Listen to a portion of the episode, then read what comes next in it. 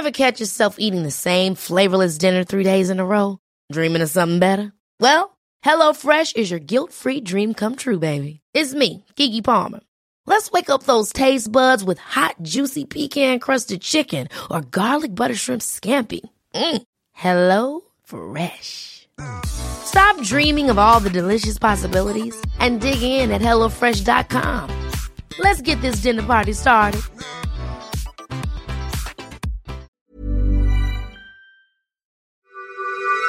This is a CC Radio podcast. It was just the most massive thing I've ever seen. I, to tell you the honest truth, I thought, well, we're the only ones left on this planet. Something's happened. It missed something here. The fear that went in me when I seen it was just um, like the feeling. I'd say it was fear, but I've never felt that feeling before in my entire life it's a weird feeling. Like we can't explain it when you don't know. You feel like you're being followed, but you don't know what it is. We had two to our right, another one in front of us, another one to the left, and another one just across the road, shaking the daylight out of the tree. All we get was a big red eye. I remember waking up and looking at the end of the bed, and there was a figure there, almost insect-like, and then I blacked out. Welcome to the show, everyone. You are listening to Believe Paranormal and UFO Radio. My name is Cade Moyer, and thanks for tuning in. If you've had an encounter, get in touch with me. My email address is believe at ccradio.com.au, or you can message me on Facebook at facebook.com forward slash believe UFO radio. If you enjoy this episode, there are a few things you can do to help the show. Firstly, you can go to iTunes and leave us a five star rating and review. Or you can share the show around social media with your friends and family, and that would help us grow. Hey everyone, just a quick message before we jump into this week's episode. This was a very special live episode held on Facebook. I was lucky enough to be joined by Don Mears from Australian Skies and Attila Kaldy from Track Search for Australia's Bigfoot to discuss disclosure and a whole bunch of weird encounters in Australia. Our live shows also include a call in number, so be sure to keep an ear out for that in this episode because we actually had someone call in.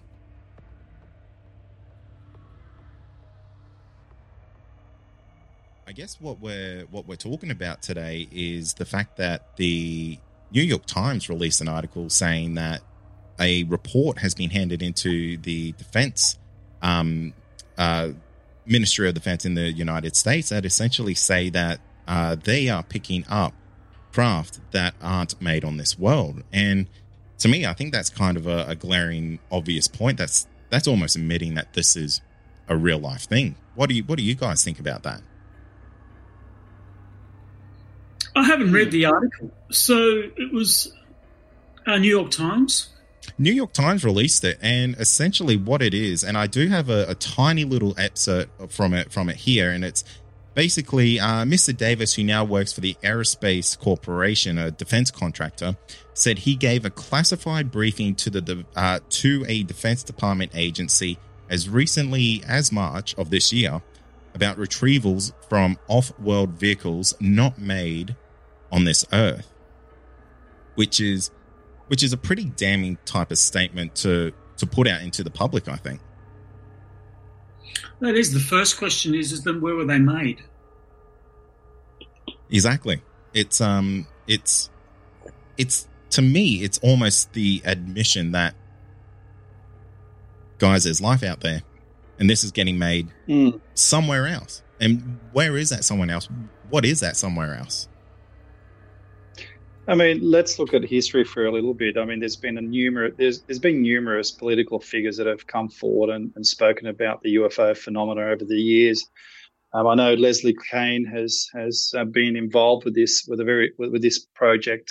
Um, I think she had uh, connections with, I think with with a U.S. senator, a former senator, or, or with a Canadian senator. Um, and a lot of these guys seem to have come clean with with um, with the whole topic of UFOs and that there are things out there that that um, you know that the governments are paying attention to.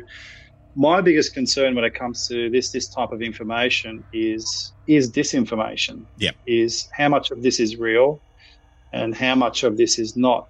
And I know for a fact that basically what they do is is when they do release information or when they talk about information that is sensitive, the they won't change the story a lot, but they'll change it enough to completely tra- change the structure when someone else goes and and tries to um, replicate that story in, in an article or in a conversation.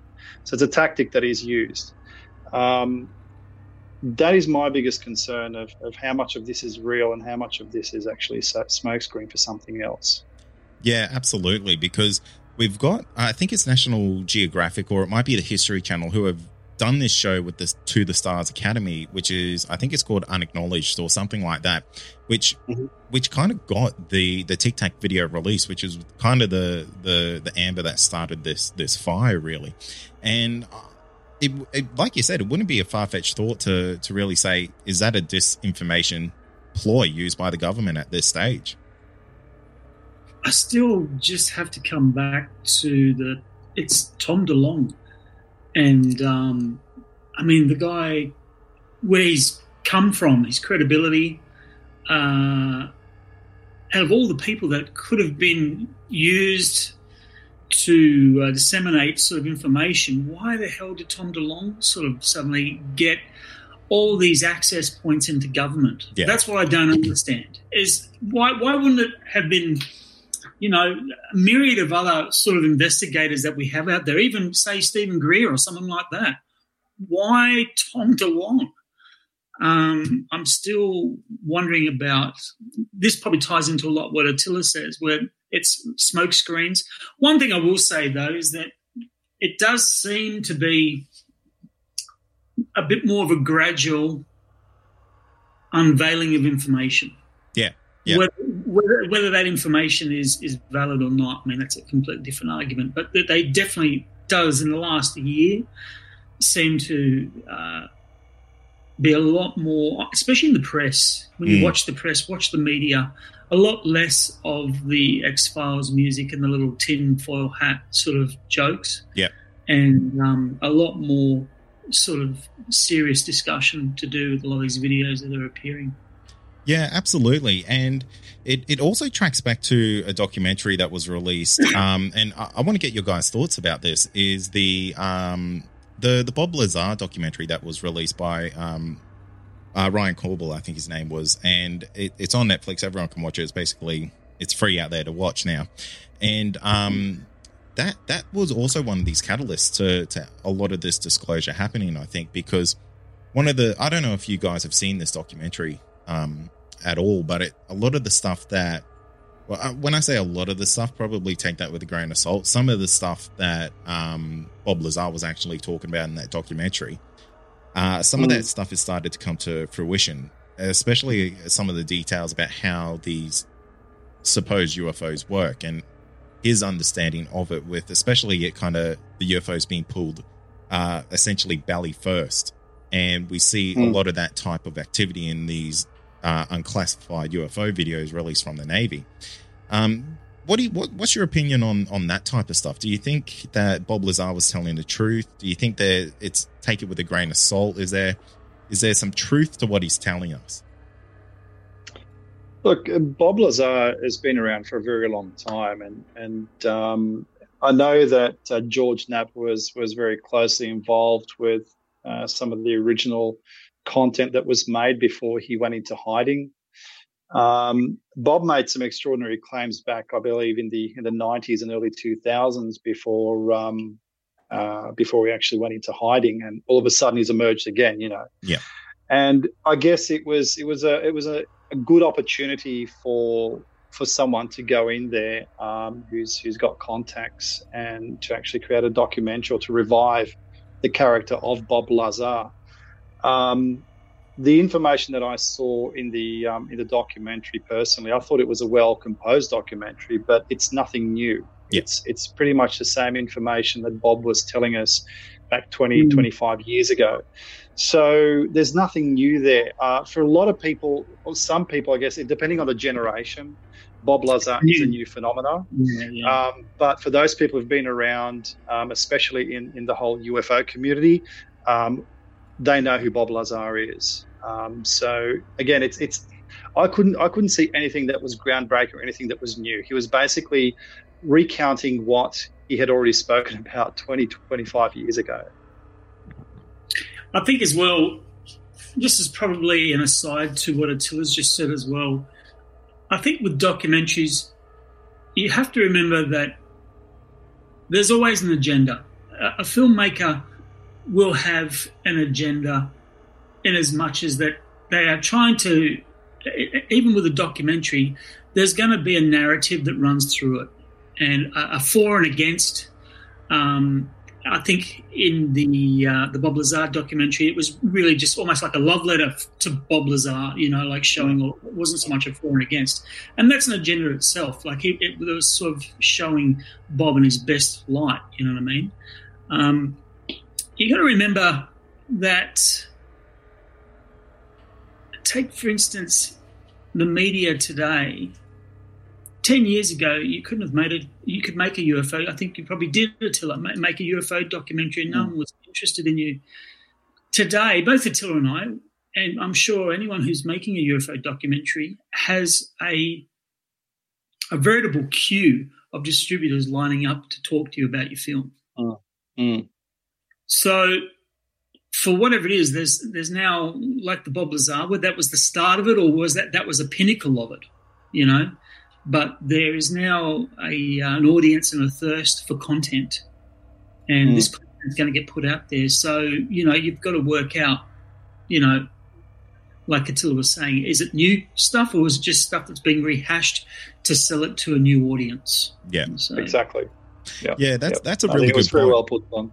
Yeah, yeah, because like like you said, all of that stuff is it's just recycled and put into a prettier looking package than than the ones that were done 20 years ago, like you said, because nothing new's really come out. Um, I think the only new thing that was really brought out into that film is Bob Lazar was so so adamant about this hand scanner, and for some reason, this was a really big focus of that that documentary is about this hand scanner that would read the the bones in your body, and it, the that hand scanner was in multiple scenes of Close Encounters of the Third Kind in that movie.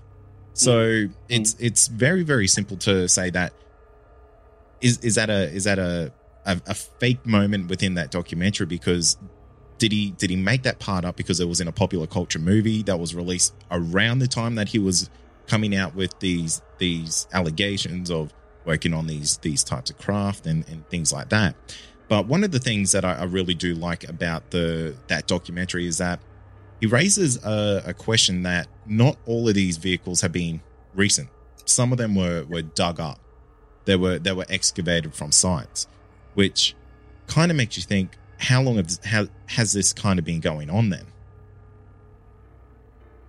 Yeah, yeah, especially when you think of things like the Antarctica and places like that. I mean, um, even historically, you look at the Bible and things like that. There's so many, so many different crafts of talking in in, in different religions, different cultures uh, indigenous cultures, there's always lights and, and, sort of crafts and sort of beings, paintings on walls and things like that. I mean, it's definitely not new.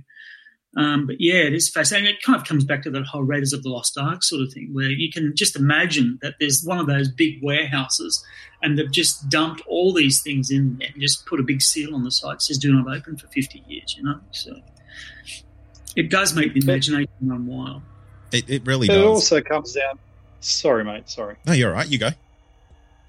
No, I think what I was going to say, it also comes down to the fact that um, um, you look at some of the, the projects that um, that a lot of these uh, governments and countries have been running since you know the 1920s, 1930s, um, and there's some technology that's been obviously um, recovered or even um, you know modified since then, and I mean, do we really know what kind of technology you know our, our, governments have actually come up with? And when I talk about our government, specifically talk about Australia, I'm talking about governments of the world here um, have actually discovered through experiments and science uh, that are you know 20, 30, perhaps even 100 years ahead of their time. And um, it was perhaps it was something that they couldn't control, they didn't understand fully.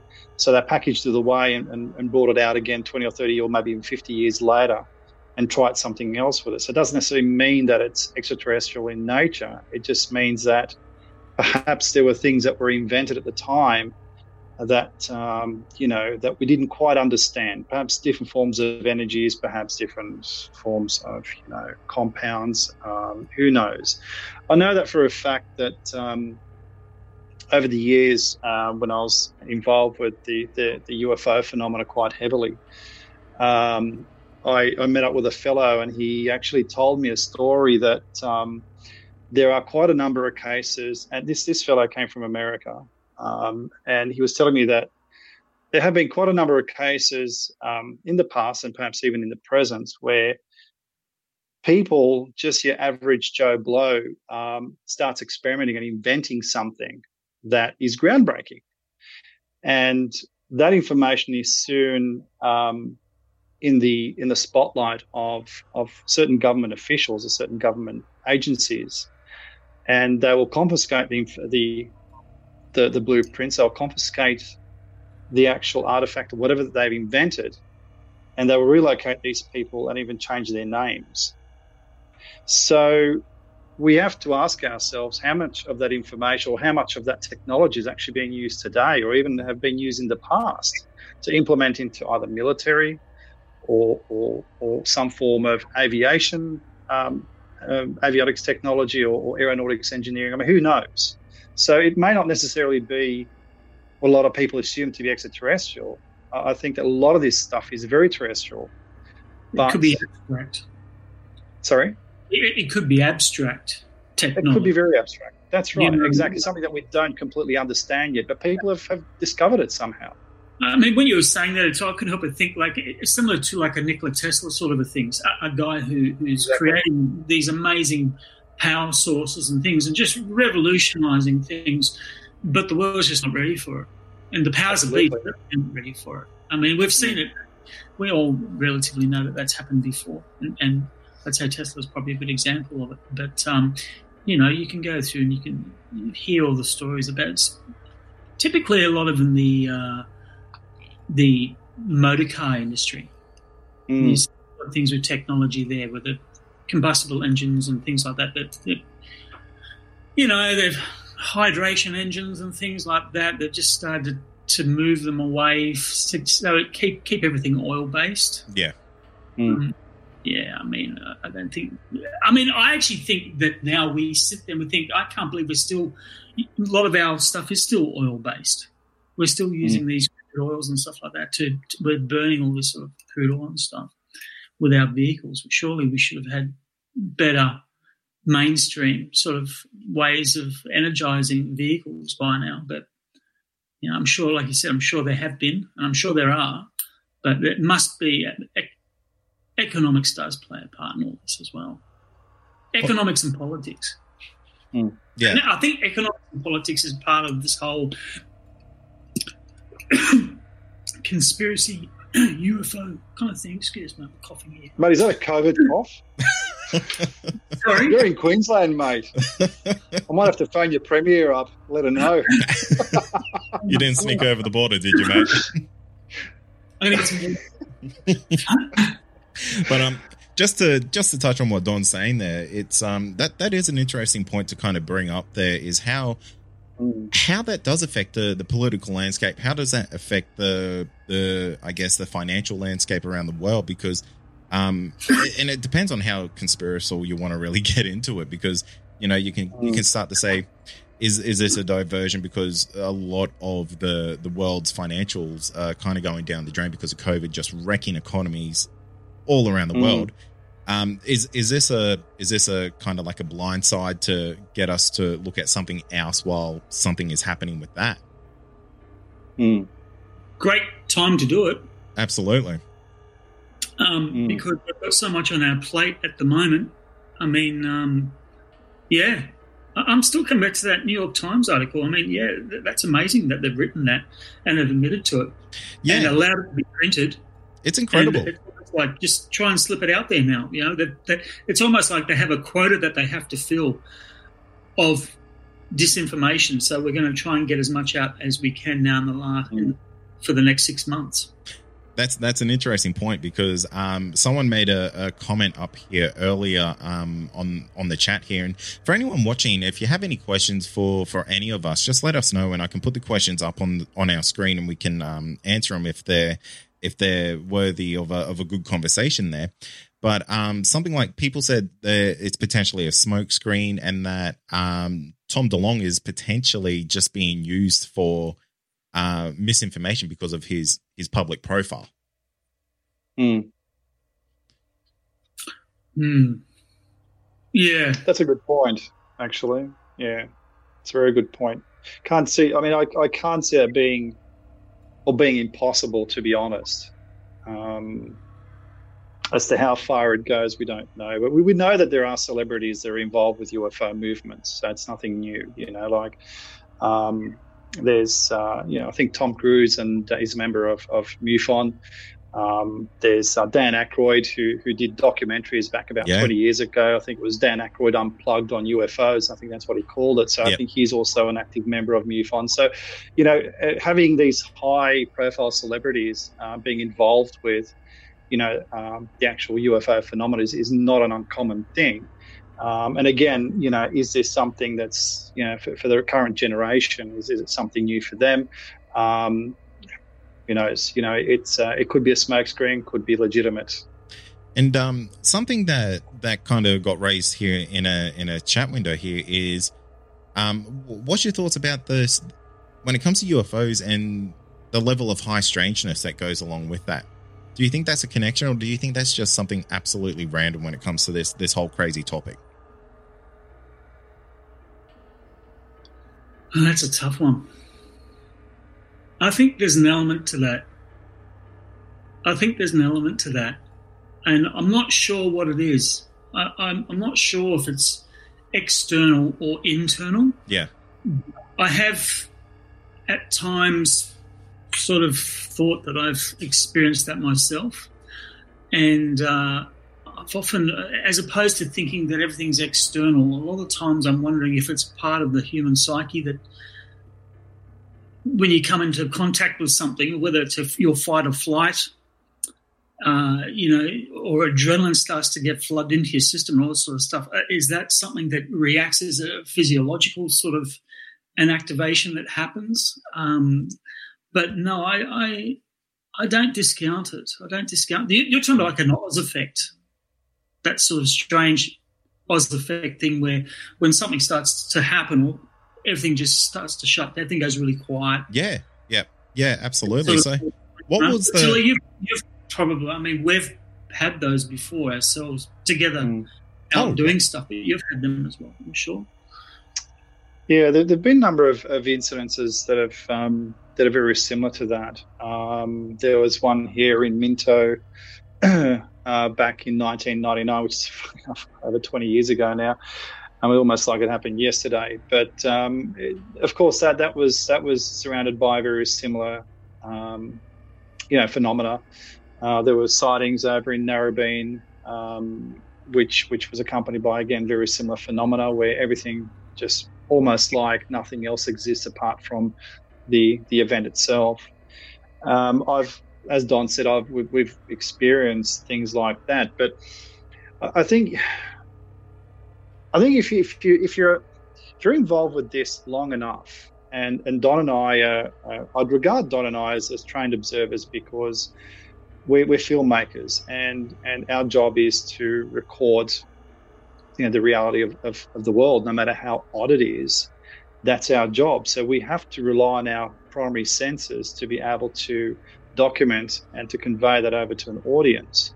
Um, I think I have enough trust in my senses to be able to determine what is something that my mind is fabricating or something that is actually happening um, in in this reality. Now, again, some people will say, well, whether or not you're tapping into another dimension, another form of reality. I mean, look, I mean, this conversation can go on and on and on and on like a snowball effect. But uh, I think I have enough trust in, in my own observation that um, if, if I were to see something like that again in the future, um, I, I, think I would have enough trust to to to legitimize that. Um, just to give you an example of, of strangers, because we're talking about this with Don. Um, I was actually telling him this story uh, about about a month ago.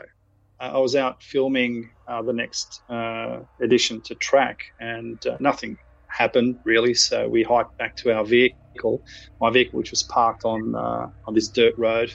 It's a very isolated spot, very hilly. Uh, there was this dirt track that wound around uh, a cliff face. There was a drop off on the other side. No vehicles, no nothing. It was dead silent. That was really odd too because it was very, very silent. And um, we saw this this diffused light spill over the bushes on the other side of the road. It was like something was approaching, but it wasn't. that the lights weren't strong enough for a headlight. If it would have been a headlight, then it would have been somebody with with parkers on driving, you know, in pitch black on a dirt road with a drop off on the other side without railings. And then this light emerged. It, it came around the corner and stopped and, and hovered about a meter above the dirt road. And it was in the middle of the dirt road. And it was almost like it came to a sudden stop because it saw us. And it was sitting there for a few seconds. And next minute, this almighty glare like an explosion, and it was gone. Oh, wow. That was it. We heard nothing. There was no sound associated with this explosion type finale. Um, but I had never in my life seen anything like that. Now, there was also another independent witness that saw this as well, who was with me at the time. So there was three of us there. One guy who was um, uh, I don't recall what he was doing at the time. I think he was he was going through his backpack, um, and this other fellow who was actually standing there. We were both watching the same phenomena. Now, seeing something like that and having uh, a second party with you to corroborate the information, I guess gives you more, um, more, I guess more credence to the fact that what you're actually seeing is real if you know what I mean. Absolutely. So next time that you're out in the field and you know exactly that feeling, or you know that you're in a very similar situation, you see something, you you can then say, well, I'm going to rely on my senses here because yes, I, I, I consider myself as a rational, logical person, but what I am seeing is is completely out of the realm of of, of everyday conventional uh, explanations. So. Yeah, I guess I'm just giving you an example there of, of, of how something that you see is happening and is present in this reality, in this time, as opposed to something that you feel could be a fabrication of the mind, unless you're under the influence of something or so extremely tired that you're falling in and out of consciousness and you start to hallucinate. That's a completely different um, condition to be in. But when you're completely alert and aware of your environment, it's a different story altogether. Yeah, I'll say one more thing about that. Actually, I noticed that we filmed and film a lot. We were filming a lot of, you know, making the Australian Skies stuff, but also a lot of paranormal shows and things like that prior. And it really got to the point where we, and me personally, I, I could go into these environments and if I'd be with people or on my own or whatever, and I could almost, not almost, I could tell when things were going to kick off just mm. by watching the people that we were with. If we were doing a show about a particular group or individuals or things like that, we could go in and uh, even filming with you Attila I'm sure that there's been times you and I have we've had nods where we go, it's going to go on that direction, and this guy's going to go off. Yeah. yeah. And you just yeah. know the other thing that we found as well with this Oz factor thing is that it compounded as well. It would start with something small and then something small, and then it would go and then it would almost escalate into a huge thing and then drop off sometimes just as quick, but leaving everyone mm. just going, what the hell's going on, mm. you know? Mm-hmm. Um, and after a while of um, filming it, filming this sort of stuff and watching it, you really you you do get a an instinct for it for mm. it's going to kick in. Absolutely. If you do it long enough, mate, you know the feelings. You have to identify those feelings. Um, and sometimes your the reactions, regardless how often it happens, uh, sometimes you're not quick enough to be able to catch it on uh, on camera. But um, a lot of people say that, you know, well, you know, okay, it's all good and well. You've been out there so long, you know, doing this for so long. How come you haven't caught anything of, of substance? And it's it's easier said than done. It it's it's these things are, are, very very unpredictable, and, and you could be filming a crew member when something happens behind you, you know. And and and the last thing is the first thing you see on, on is basically this crew member's facial expression change suddenly, and by the time you turn around, the last thing you you, you think is like I'm going to aim my camera first, and then I'll turn around because you hmm. don't know what's behind you. You know, is it a threat, or, or is it something of interest? You don't know. That's it. I, I think. I mean, it's an interesting argument as well. They say you haven't caught anything of. I think we've caught lots of things of substance. Well, that's true. Yeah. The fact is, though, that people can only watch and see, and I would say possibly seventy percent of the experience is what is being felt. Mm. And when you're in the environment, this whole thing is going off, and the camera is just sitting there picking up, well, you know, what's going, what can it pick up, what can it see? Mm. But mm. yeah, it's so frustrating because people actually need to be in these environments themselves, in these situations, and then walk away going, whoa, that just blew my mind because there's so much more to us and there's so much more to these experiences than just what we look at with our eyes and what mm. we can, you know. And, and it's the human experience at the end of the day. Yeah. That's what it is. Yeah, and there's lots of emotion with it as well. That's the other thing that mm. I find quite unique is the emotion um, that happens when people are experiencing uh, this Oz factor or these kind of strange experiences, and you you can't mm. really capture that. Mm. You try to, no. especially with a camera, you try to, but you can't really quite get it, and, and oftentimes they don't quite know. When the the more intense experience that someone's happening, 90% of the time they will just sh- shut right down and just be like a statue because they just mm. don't know how to. And the camera's going, well, they're being boring. You go, no, the guy's internally combusting. You know? Yeah. Absolutely. And, absolutely. Yeah. Yeah. I think one of the, the best examples of, of capturing something like this was actually in your most recent uh, documentary of Australian Skies 3, the, the search for the Min Min, where we see you and Attila out searching for Min Min lights uh, in in Boulia, and yeah, you're you're you're encountering something, and Attila suddenly mm. sees a shadow person in in in the darkness yeah. there, and that and you were fully yeah, this, captured there. This is a classic example. You're exactly right. I mean, I mean, I know Tilly constantly going, "Oh my god," but. It is a classic example of. No, of, no, no. I, I, sorry, I'm just, I'm just re, re, recounting the experience, and feelings of it. It's, it's, yeah. sorry. in these situations, and, and you, you start to see how people can be unbuilt, and how these situations can unbuild someone, and, and it's um, and it's fascinating to be able to film it, and fascinating, but it's also terrifying to see yourself get unbuilt as well and get caught up in it. And, yeah, yeah. Um, you know, it makes you very vulnerable as a person because you, you, you, show a side of yourself that you don't usually show to people, you know. But in, in situations like that, you, are in the moment, and the last thing that's on your mind is that there's a camera rolling. I mean, who gives yeah. a shit if a camera's rolling or not? You know, I'm experiencing this. We're experiencing this together, um, and you know, it's not something that you experience on a daily basis and, and and correct me if I'm wrong, Don, but these experiences, every time you have one, they're all different. Doesn't yeah. matter how similar they are; they all have their own variations. Yeah, yeah, yeah. When you um, yeah, and it's not just the uh, the, the UFO and stuff, the ghost stuff mm. as well.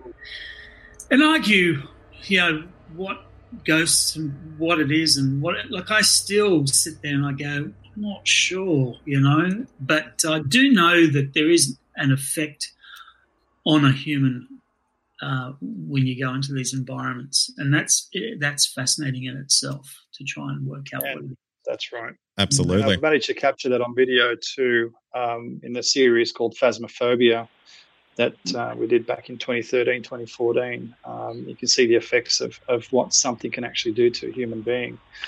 Um, it um, and and that fellow who was who was uh, who was affected at the time, he wasn't the only person. There were other uh, male figures prominently that got affected by this, and and people who you'd think that were as, as placid as they get uh, turn into uh, this this this violent entity. Oh, wow. um, and it's somebody. It's it's almost like a a Jekyll and Hyde coming out. It's for, for lack of a bit of expression, but I- I've I've actually personally experienced that myself, so I know what it's like, and it's it's. Um, I had bones broken because of that, Wow. and I'll be the first one to admit it. Um, I don't usually go out and tell people that, but it, it actually happened to me too.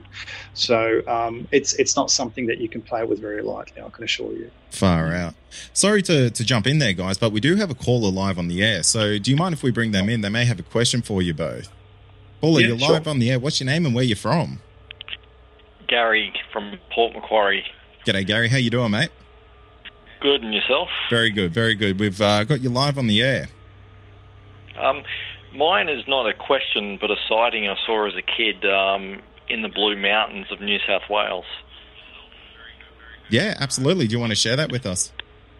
Yeah, I was probably back in about 1981, 1982, where my grandparents used to live in the Blue Mountains. Um, you used to be able to see the, the lights of Sydney lit up at night time. And I remember as a kid um, being drawn to the window loo- looking at the lights of Sydney, and I was around with a few other family members. We saw, saw this white, solid orb going back and forth over the city skyline and that experience has, has never left me. Like it went on for about five, ten minutes. Oh, wow. Yeah.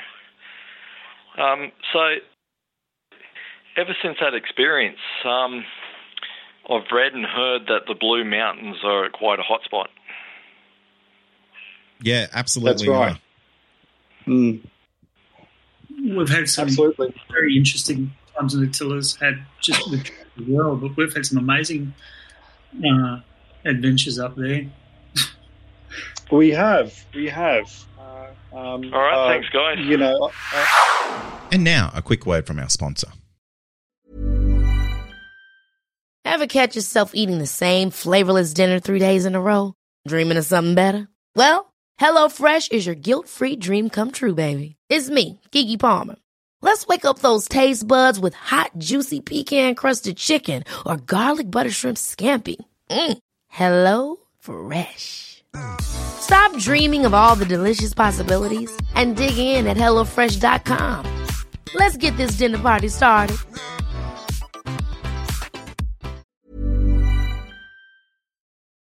Also, are you wanting more content? Why not become a Believe Plus member? You'll get access to exclusive podcasts and episodes that aren't available to the public. Not only that, you'll also get our regular feed without any ads.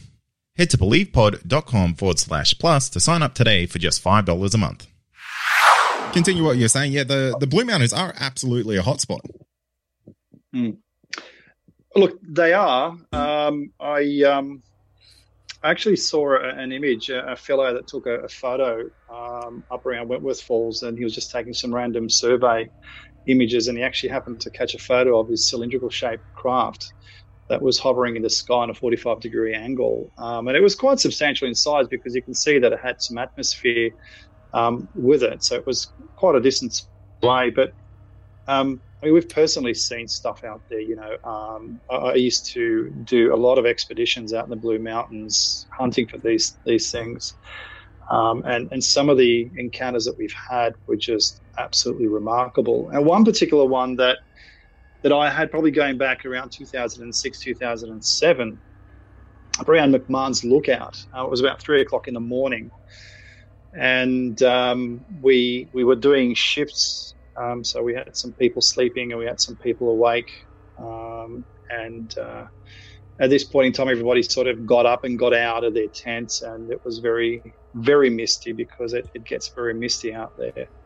And um, we saw this rotating light in the mists within close proximity to us, and um, it was just sitting there. We didn't see structure or anything like that. All we can see that this we're on top of a cliff, and this thing was just in midair. There was no sound whatsoever. All we can see is just these lights rotating really, really fast within the mist itself. Wow. Um, it, it was scary. Um, I'll admit it. It was very, very scary because you don't know what the hell you're dealing with. It was quite large, and then this thing just basically just just gradually went back into the mist and just disappeared. Um, so, I mean, these are some of the stuff that people have experienced um, in the mountains. And, and Don, like Don said, I mean, we've, we've had some really interesting encounters up there. And that place, I don't know. I mean, you can compare it with like a mixture of Rendlesham Forest and, and, and the Sierras. Um, I mean, it's just, and, and mystical forests of Europe in Norway. You know, I mean, it's just got everything there. It's just got a plethora of different phenomena um, that I have personally also experienced over the years that I've been going up there, which has been about 20 years now. I think the first time I uh, went up there was with Attila, and actually the first time we actually went out together. Attila, mm. I was making a show called The Spirit Level, and I was going around Australia doing all these different um, topics and um, you know, ghosts and stuff like that, and going to different parts of Australia filming for this show. And uh, this episode we were doing all on Yowies. And I thought, you know, and I was always a little bit like, oh, this is going to be a hard one because Yowies, you know, they're, not, you know, I don't really think there's much to it per se. And we went up Shot, to shots fired there, Attila. Uh, and we filmed it all on this episode too. And it was our my first time up in this particular area. And holy smokes, I and I'm pretty skeptical of the whole sort of thing. But mate, if we didn't get rocks pegged at us, things screaming off into the in the distance, and things moving around, things crapping on you know on pathways that we were walking on, like just it was just unbelievable. Oh, and yeah, uh, and you know, just to have a group. There was a, what Craig Powell, yourself, and myself, and um, mm.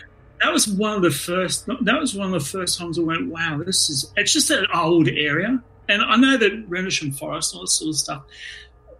I think with Australia, when you get out away from the cities and you get away from all the bright lights and you, you kind of go back out into regional Australia, it's it feels old, but it feels alive. It really mm. feels alive, as opposed to walking into a spooky forest and blah blah blah.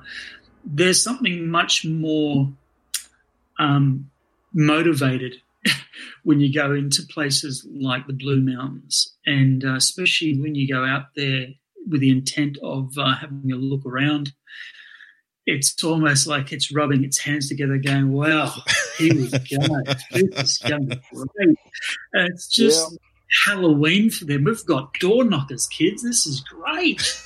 And uh, you really got to be careful what you wish for because it might just, you know, come and grab you. Absolutely. I um I get a lot of people who contact the show who say they, they have these weird experiences in, in places like this. And one one of the experiences people ask me a lot about, and I'd love to get your thoughts on this because uh, it's it's very much a, a US based phenomenon, and I've only really heard of maybe two or three encounters of this ever happening in Australia. But have you have you guys ever heard of or encountered anyone or even experienced something yourself regarding the the dog man? No, not in Australia. Um, I, I, had an experience in Europe, which, or actually, my son did. He had a a, a full on encounter with with something that was very similar uh, to a dog man, and I can talk about that if you guys want to. But um, absolutely, it's uh, it's uh, in Australia. I haven't really had anyone uh, or, or, any any reports that I can recall that would relate to creatures that would resemble a dogman or a werewolf type sort of entity. I guess because that's what we're looking at. I guess yeah. a lycan. Um, yeah. Yeah, I've been fascinated with them. I've been listening to a lot of the uh, American podcasts that um, have people calling in with their experiences, and it definitely in the last 10 years has uh, seems to be one of those uh, phenomena that is taking uh, the field, the cryptid field, not by storm, but definitely something to talk about. It's almost like the Black Eyed Children. They kind of came along at the mm. same time. Have you heard of the Black Eyed Children? Yeah. Okay. Yeah. Yeah. So kind of seemed to pop up around the same time and started to creep into the lexi- you know, lexicon that we're kind of talking about, the paranormal. But um, mm. I can't say, you know, I'm sure there's people out there that have had experiences with it, but like Attila said, it's a minimal sort of thing here, but who knows what, you know, what they could be. Yeah, I've had one person come on the podcast to to share an encounter, and they weren't even really aware that what they had was a, a dog man, dog man encounter. It was only from the information that I really extracted from them from talking to them that it, it came to my attention that it was a, a dog man encounter, and this individual was actually out on a um, on a ghost hunt, and they're they're part of a, a paranormal team down in in Brisbane and they were they were walking through the the bush just outside of the outside of the CBD is my understanding of this. And um this this lady turned around and essentially this dogman creature kind of rushed her and she screamed turned around and it was it was gone again. So I, I think there's a very very paranormal aspect to that type of creature because everything I hear about it it, it seems to be more of a, dom- a demonic creature rather than a, a flesh and blood um, creature like you would think of the Yowie or, or something like that. I don't know. I mean, I, I've heard of reports where um, these things were chasing like herds of deer and, and animals like that, so they're actively hunting for flesh and blood. So I don't know. Maybe there is a portion that is, Kate. I'm, I'm not sure. Um, but um, look, uh, the encounter that if you guys have got a moment, that um, when I was over in Europe, um, I finished filming uh, Ghosts of Europe. Um, and this was back in 2017. And I was visiting my brother over there, who unfortunately since passed on. Um, and we were coming back at eight o'clock in April, so it's it's still sort of it's reverse um, seasons over there. So it's it's springtime, early spring. Um, and it still gets pretty cold and dark pretty quick. So it was about nine o'clock, I think it was eight or nine o'clock at night. We were traveling home and we were going back to the hotel room. I had my daughter at my, the front of the car, and my son was at the back of the uh, back of the vehicle. And um, we, we're leaving this small little town, this small village, and we're coming to an open road. And one side of the both sides of the road had had fields of, of corn and I think um, canola uh, fields, and and there was on the left hand side there's a stretch of trees. And those trees basically ran into a very dense national parks area that runs across the Danube and, and sort of spreads out. And uh, I was, could have been doing about 60 or 70 kilometers an hour. And I noticed that on, on, on our uh, on our left hand side, there was a, this, this two red lights, very small lights that were basically following us. And there are no roads there because it's all fields. Um, after the fields, you've got this row of trees, and that's it. There's no roads, no nothing. And this thing was basically pacing with us, whatever it was. And I thought, well, could be someone on a trail bike, or what the hell is this? And minute, this thing accelerated, crossed the road in front of us, not directly in front, it would have been about 100 meters, maybe a bit more in front of us. So all we saw was something large crossing the road. And it went into the field on the other side. And um, the curiosity got the better of me, so I stopped the car, put it in reverse. I said to the I said to the kids, look, let's have a look and see what the hell this is because we, and my daughter and I saw a cross. I don't know if my son saw it actually cross. So we reversed back, and there's this tree on the side of the road on the right hand side, and that's got massive canola fields as well. And that kind of keeps going, keeps going until there's a railway track and, and uh, vineyards, and then there's a massive hill over there, and another national parks over there. And he then he looks back, and obviously with, with my reverse lights and the, and the brake lights and everything else on, he, he, he quickly starts hitting the, the, the, back of my chair and says, "Dad, let's get the hell out of here now! Now we've got to go, got to go now." So he saw something. He wouldn't tell me until we got to the hotel room. He was very very shaken up, and um, we saw something was in the tree. I, I, I saw something. My daughter saw something was in the tree, but we couldn't really make it out. But he had full view of it. And when he described it, it was it was basically a really weird creature that he saw. It was it was a the tree would have been about probably six or seven meters tall, and this thing probably encompassed about half of that, maybe even Ooh. more. And it was on the actual tree, looking down at us. The face was like that of a of a canine, a large canine face, and the, the head was out of proportion to the body. The body was basically clinging on to the actual tree itself. So you can imagine how big this bloody thing was. But he said he didn't see any fur. It didn't have fur on it. It was almost like a um, I don't know if you call it sinewy type sort of skin. It was like very sickly looking, very sort of patchy color. It was almost like it was sick or something like that. And this thing was basically glaring down at the car. It looked like it wanted to jump on the bloody car. Oh wow! So when he said, "Look, get out of here," I accelerated quick smart, um, I didn't get full view of it, but my son did, and he drew a he drew a sketch of it uh, later on. He was really shaken up. It was uh, he was he was almost hysterical. Um, but uh, yeah, these things these things aren't, aren't um, how can I put it? These things like this do happen in Europe, but the thing is with the Europeans, they're very religious people, and they don't like talking about things like that because they believe that some cultures believe that they actually invoke, you know, uh, you know, uh, evil spirits and, and, evil entities. So even if they see something, they won't tell you. They won't talk. They will completely shut down. Um, but uh, these things have been in, in, European folklore for hundreds, if not thousands, of years. Yep, that's terrifying, mate. I, uh, I I feel for your kid. That that would have scared the crap out of absolutely anyone. And the fact that he saw that so vividly that he can draw it that that's spooky stuff, mate. Yeah, yeah. I wouldn't mind going back, to be honest. Yeah. um, and and doing a stakeout in that forest over there or nearby because I think there's a lot more going on there than what meets the eye. Yeah, and it, and it sounds like the this dogman it, it had mange or something like that. It it, it had an ailment to it, so it, it kind of you wouldn't mm. imagine something that was a, a, paranormal creature would have the the ailments of the of the physical world, really. Mm. Mm yeah, yeah. Who knows what it was, mate? To be honest, I don't know. I don't know. What would be, Attila, some of your recommended scary locations in Australia? give us, give us a top five. Oh, yeah, we'll oh my god, a couple. So that, and and what I like is if anyone who's listening can recommend a couple as well. Yeah, actually, right in, if, I want to know. I want to get. I'll give a recommendation as long as I get a recommendation. All right, those people watching, put it in. The, right, put well, it into the chat. We'll get it up on the um, screen. Yeah, definitely the Blue Mountains is is definitely one of them. Um, Penrose State Forest, definitely, definitely. And, and um, are you able to give us just a little bit of a rundown of why these locations would be kind of hotspots? Like, what what would someone experience well, the, in those areas? The blue, the Blue Mountains is kind of speaks for itself because I mean, um, you know, there's there's everything there.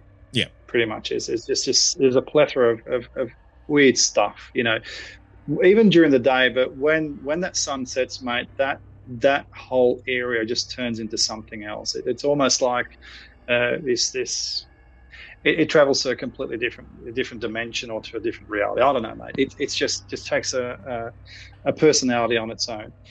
Um, Penrose State Forest. I've been there a few times. Um, we, have seen some really weird stuff, mate. Um, I don't even know where to begin.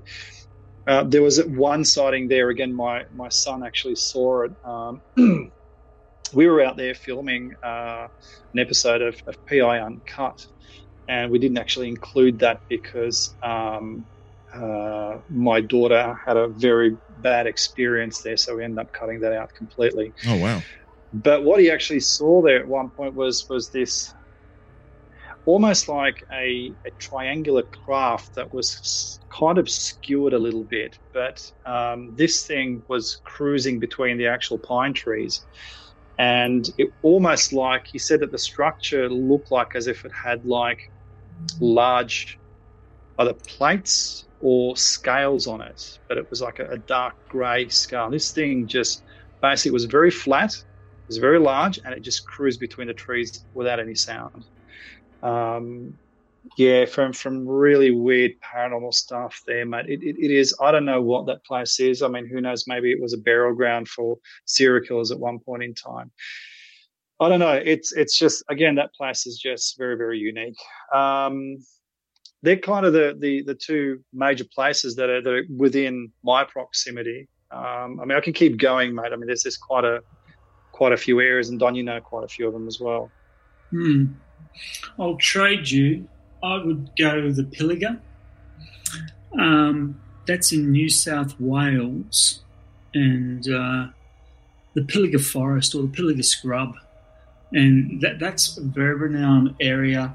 It's kind of uh, Coonabarabran, and then I suppose it goes through to Narrabri, but right in the middle, you've got these little towns, Baradine, and then you have this very small, which is almost in the centre of the Pilliga Scrub, and it's called Gwabegar. It starts with a silent G, so it's a silent G, W A B E G A R. And I grew up there, and that was a uh, very interesting place. We grew up on a farm there, and uh, my father was a farmer, and he was best friends with the local police officer there, and uh, the police officer would come out to have a beer with dad once a week, you know, and have a bit of a chat and uh, talk about stuff. And I can I used to come out and try and listen to these guys in the late afternoon as they were talking about what was happening. And I can remember this officer talking about all strange things that happen. And Dad used to love it. He used to sit there and go, "Okay, what's ha- what's weird happened this week?" You know, and there was always something strange that had happened in the Pilliga. And I can remember that a group of teenagers were coming back, I think, from Coonabarabran. They were in a car and they reckon they got chased by lights. And back then, it wasn't a sealed road, it was a dirty dust road. And you could see a car for miles because the dust clouds would come behind the car. But uh, these kids, they reckon they got chased by a huge light through the Pilliga scrub. Uh, so much so that they had an accident when they finally got into into uh. Oh wow! And made the report. Other ones were uh, just heaps of Bigfoot Yowie sightings, just massive. Always mm. there'd be a truck driver that would come into the police station freaking out. Big burly guys back then who were just shitting themselves with stories of how they had a flat or they pulled over to have a sleep and then they kind of they were woken with the whole rig being shook and then screaming and things they were seeing and stuff like that. And and then um, you know there's just there's also ghostly apparitions that appeared along that road late at night. Now that's yeah. a place that i think even trumps the blue mountains. That place i think is the most alive and vibrant area in possibly australia. Yeah. If you can get mm. Have a look around get to the pilliga scrub that one that's pretty wild that place yeah absolutely i have a i have a couple of episodes coming up with um with a individual who had an absolutely terrifying yowie encounter in there. Uh, one of her friends got knocked unconscious because of it. And uh, yeah, yeah. So it's um, it's that's a little tease for all the listeners to to keep an eye out for a Yowie episode dropping next season. Um, but yeah, mm. super super terrifying stuff that happens in there because um, I know uh, Dean Harrison over at um, Australian Yowie Research. I swear, you look at his YouTube channel, and he would have about twenty videos for the the the Pilliga region. It is absolute hotspot for weird stuff. Yeah. Yeah. Mm-hmm. Well, I've, I've had personal uh, first-hand account of the Pilliga Scrub um, as well. So uh, when we were up there filming uh, the last episode of of uh, Phasmophobia. Was a special that we did. It was a short documentary called Hunt for the Indigenous Yowie, which is on um, Very Paranormal Network. It's one of my early stuff, not that good, but the content was actually pretty decent because uh, some of the things that we experienced, and one of the guys actually had a massive rock thrown at him. It was actually recorded, exploded right behind him. And uh, we had rocks thrown at the car, so we had to get out of there. Uh, we saw a, a massive shadow across the road at one point in time. So, again, we had to we didn't want to hang around because it was getting too close. Um, uh, you can actually smell it was like a wet dog and oh wow, disgusting type smell. You know, not a wet dog. It was like a wet animal. You know, like a sheep or a dog. Yeah, I mean, it was like a wet animal smell. But funny enough, when we were there, we were um, trying to attract attention, and um, we could hear the dogs from the distant farms you know, start barking in the distance, and the barks got you know closer and closer because all the consecutive farms there were, were all the dogs were agitated by something that was moving closer to us, and we could make out this massive shadow walk across the road, and that was sort of very very north of Coonabarabran, so in the Pilliga Scrub, or not in the middle of it, but kind of the very very sort of forefront of the of the Pilliga Scrub there. So so many things that actually happened there. Don, I, I, yeah, absolutely. I think that the Pilligas is definitely a, a place that um, that invites that kind of really strange activity. But there is also another place I haven't really mentioned, and that's Hill End down towards Bathurst Way and uh, Peel and Sunny Corner. And, and people have had Yao experiences there. They've had lights following them, similar to what Don explained there. Uh, I, I was on an expedition there back in 2001 2001 year and uh, sorry to think because we've done so much and uh, some of the lights that we saw there was just absolutely incredible um, I saw a creature there too, um, which which was a very very incredible um, experience and a horrifying experience, um, even to this day. But uh, yeah, there was yeah, just just a whole bunch of different stuff that went on there. You know, again, I think I think the Australian wilderness itself. I, I don't think. Look, I don't. It doesn't matter where you go in the outback somewhere. You're going to bump into something. Yeah. This is a, a, very very old land here. You know, I mean, we're, we're talking about you know land here that's suffered a lot. You know, during colonization. Uh, I mean, we don't even know what happened to you know, during the time to, in pre-colonization periods, you know, with the First Nation ruled the land. Um, you know, it's this this story. I mean, this this earth, this country itself is almost like a primordial soup of of, of ancient relics that. You know, that wouldn't necessarily mean relics that you can pick up and hold, but things that, that are just floating around in the ether and, and occasionally come out of hiding when the when the timing is right. I'll give you another one. Kilcoy up in Queensland's an interesting mm. place. We uh, did a couple of interviews there with some of the locals and um, the abattoir workers. And they have a big abattoir just on the outset, uh, just as you go into Kilcoy. And uh, they forever were having problems. They have these big uh, industrial uh, bins that, you know, a lot of stuff gets thrown in and slops and stuff from the abattoir and they would forever come out and finding these huge, like we're talking six meter, I don't know, massive bins, they're huge, um, upturned, and uh, stuff's been rummaged through.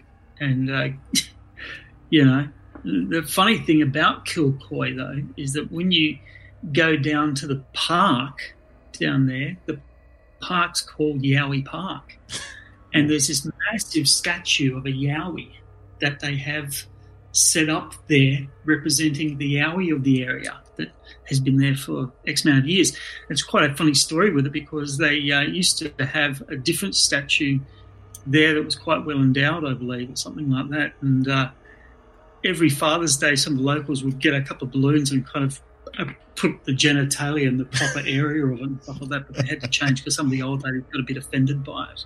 So they had a much more decent looking Yowie there now but none the same. I mean, it's still an area that has got a lot of history and a lot of bushland around it, very old. But um, yeah, it's very interesting to hear from the abattoir workers about all the problems they have. And it's a modern abattoir. It's big, huge, big security, like all this sort of stuff. And, but yeah, they sort of have these problems with it, you know.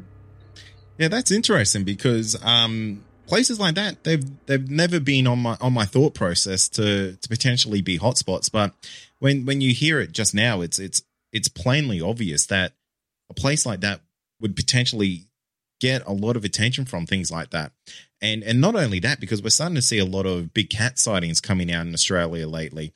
Uh, we we saw that really fantastic footage that got captured a, a couple of weeks mm. ago, and it kind of leads credence to thoughts of you know is is that something in that area as well now I found that really interesting that footage. What I liked about it that it happened in Wahroonga of all places, and like if you know Sydney, like Wahroonga is quite a well-to-do upper North Shore suburb, you know. Like, and again, it's backed onto really nice bushland, but it's an expensive suburb, and um, you know, it, it's it was interesting. That just sort of very random, but the footage itself, I actually found it to be compelling. It was great to see finally something that just wasn't a blob squatch. It was yeah. just not and not a trail cam that's caught something and you kind of go, yeah, it could be a possum. This mm. was absolutely something. This was a cat of some like a feline of some description. I mean, Attila, what you, what's your call on it? Look, I think we discussed this when we had a phone call, Don, the other day, and, and I think that uh, you made some really good points. And um, I mean, just the actual muscle tone, the way it was holding its tail, um, especially when it stopped motionless and then turned around and looked at the uh, at the cameraman, because I think the cameraman may have tried to get a little bit closer, yeah. and you can actually see that boxy look that you actually get from from big cats. And mm. I'm not mm. talking about your local feral cat here. I'm talking about things that you find in other parts of the world, such as panthers and leopards and the like. So Um, you you look at that footage, and I actually compared that with, with footage of, of, of panthers in captivity and in the wild in other countries, and it, it suits the profile the profile just perfectly. Um, and I'm look, I'm not surprised because um, on an expedition we went uh, not so long ago uh, when I was filming track. On our way out, we we smelt this almighty and foul cat urine. You know, it was so strong and it was in an area that um, on Federal Pass in, in the Blue Mountains, and um, it was between the Golden Staircase and uh, uh, Castle. And all, all, the guys that were hiking smelt it too. It was very, very strong, very sort of ammonia. Um, it had a very ammonia sort of um, element to the smell, to the odor. Um, and it was it was definitely very something that you'd smell from a feline, you know, doing a a wee in your front yard, but I mean, amplify that by about 100. it makes your eyes water. So there's obviously something big down there. And um, there's a time when we were on top of um, on top of a cliff overlooking the valley there, um, and we heard this. It wasn't a roar, but it was like a wildcat screaming out. You know, the the that's yeah that that certain tone that big cats use like leopards and, and panthers and all that, that that have that and even bobcats you know in America they have that specific scream when they when they're attacking something. We actually heard that in uh, in the valley there in the Blue Mountains somewhere. Again overlooking um, you know Cedar Cedar Creek and looking towards the Burragorang um, and and you had uh, we had uh, Mount Solitary on, on one side. So it was coming from that sort of area there um, so, look, I'm not surprised. I think that we, we do have a collection of, of different animals here. Now, whether or not they're indigenous is another question. Yeah, it's fascinating. I mean, I, I don't know what the spec is for a, a, domesticated pig. How long does it take a domesticated pig become almost like a razorback before the tusks start to to grow and stuff? Mm. It was something like I thought it was three months, but it could even be less. It might even be one month before I think like a three month or a two month transformation from a domestic pig mm. to become one of these muscular, feral sort of animals that you see out there. Its need to survive was that great that they've just got that sort of hidden DNA that just mm. goes, "Whoa, okay, we're out of here." I'm wondering what the sort of story is with cats as well, but um, I think that looked like a bloody big cat if it was a, mm. a domestic cat. It, yeah, it's it, it's some of the most. Com- circus, really. Let's yeah. just face it. Yeah, exactly. And it's it's definitely the most compelling piece of evidence I've seen when it comes to big cat sightings here in Australia because um, uh, the problem with these cats is that they're they're all big black cats. You know, they're, they're panthers, they're, they're they're cougars, they're leopards, whatever that may be. Um, and it's it's pretty well known that back when Australia was getting colonized, these were kind of the the the, the pets that the, the the famous, the rich would have. It's it's very Military exotic had yeah. them as well. Mm. Mm. Like that. Yeah, yeah, exactly. So the fact that you know they they it's been recorded that they've just let them go out into the wild, and Australia yeah. is one of these countries that has no apex predators. You've got the crocodile, and that's it. Really, there's nothing out there that that's going to hunt these creatures down. It's basically they've got free roam of the country. So I mean, you, you to think about what was that documentary, the um, the, the cat one that's on Netflix. That one went bananas over three months ago. Mm, yeah, the one that was on. Uh, what was it called again? I think um, it was just um, called Big Cats or something. Cats or something. You know the one I'm talking about, right? Yeah. Basically, you've got these guys that collect these things. They, they kind of revealed how there's an underground sort of trading and sale of these domestic sort of, or these strange exotic animals and stuff like that. Surely, mm there must be something like that happening in Australia. I know that Australian wildlife, like cockatoos and stuff, end up overseas and stuff. Yeah. So they're obviously black trade here. And there's a documentary idea for you straight away there to get up. But, you know, who's to say, you're right, who's to say that some exotic collector didn't have one of these and it's kind of escaped and run off and, you know, didn't come home? Yeah, absolutely. On, so, guys, yeah, that was doco as well. What was that documentary tour that just recently? Um, that's the Australian one, yeah. That was on uh, Discovery Network. Yeah, it was yeah, the, the, Hunt, I think. Yeah, the Hunt. Yeah, the Hunt. Yeah. Perfect time yeah. for them. Perfect timing for them. Oh yeah, absolutely, absolutely. Yeah, I know that that documentary was in the making for quite some time. Yeah. Um, yeah, it's uh, uh, the uh, production company's down in uh, down in Victoria. I think they're down in Melbourne, but they did a pretty good job. It was beautiful. Uh, that was very well done. Yeah. Yeah.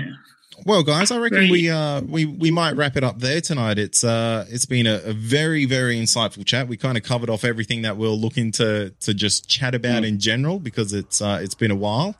And um where's the where's the best place people can find your stuff? We'll start with you, Attila.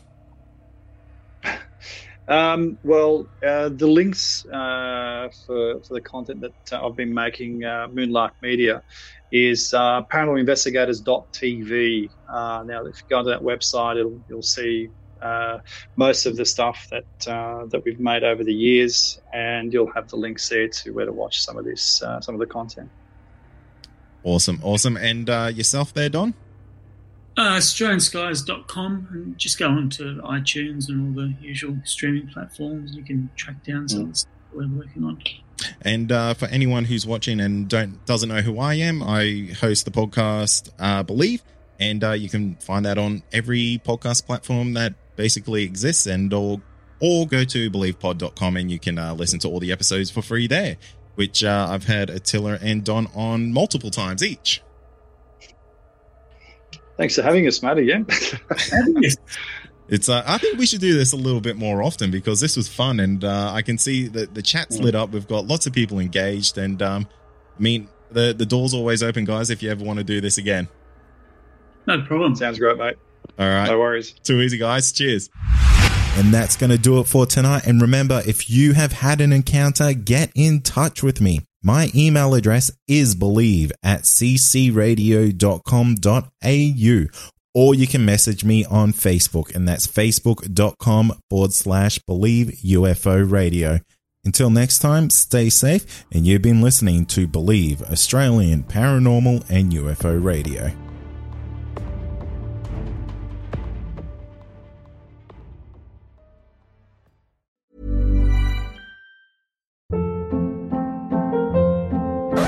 Hold up. What was that? Boring. No flavor. That was as bad as those leftovers you ate all week. Keke Palmer here, and it's time to say hello to something fresh and guilt-free. Hello Fresh. Jazz up dinner with pecan-crusted chicken or garlic butter shrimp scampi. Now that's music to my mouth. Hello Fresh. Let's get this dinner party started. Discover all the delicious possibilities at hellofresh.com.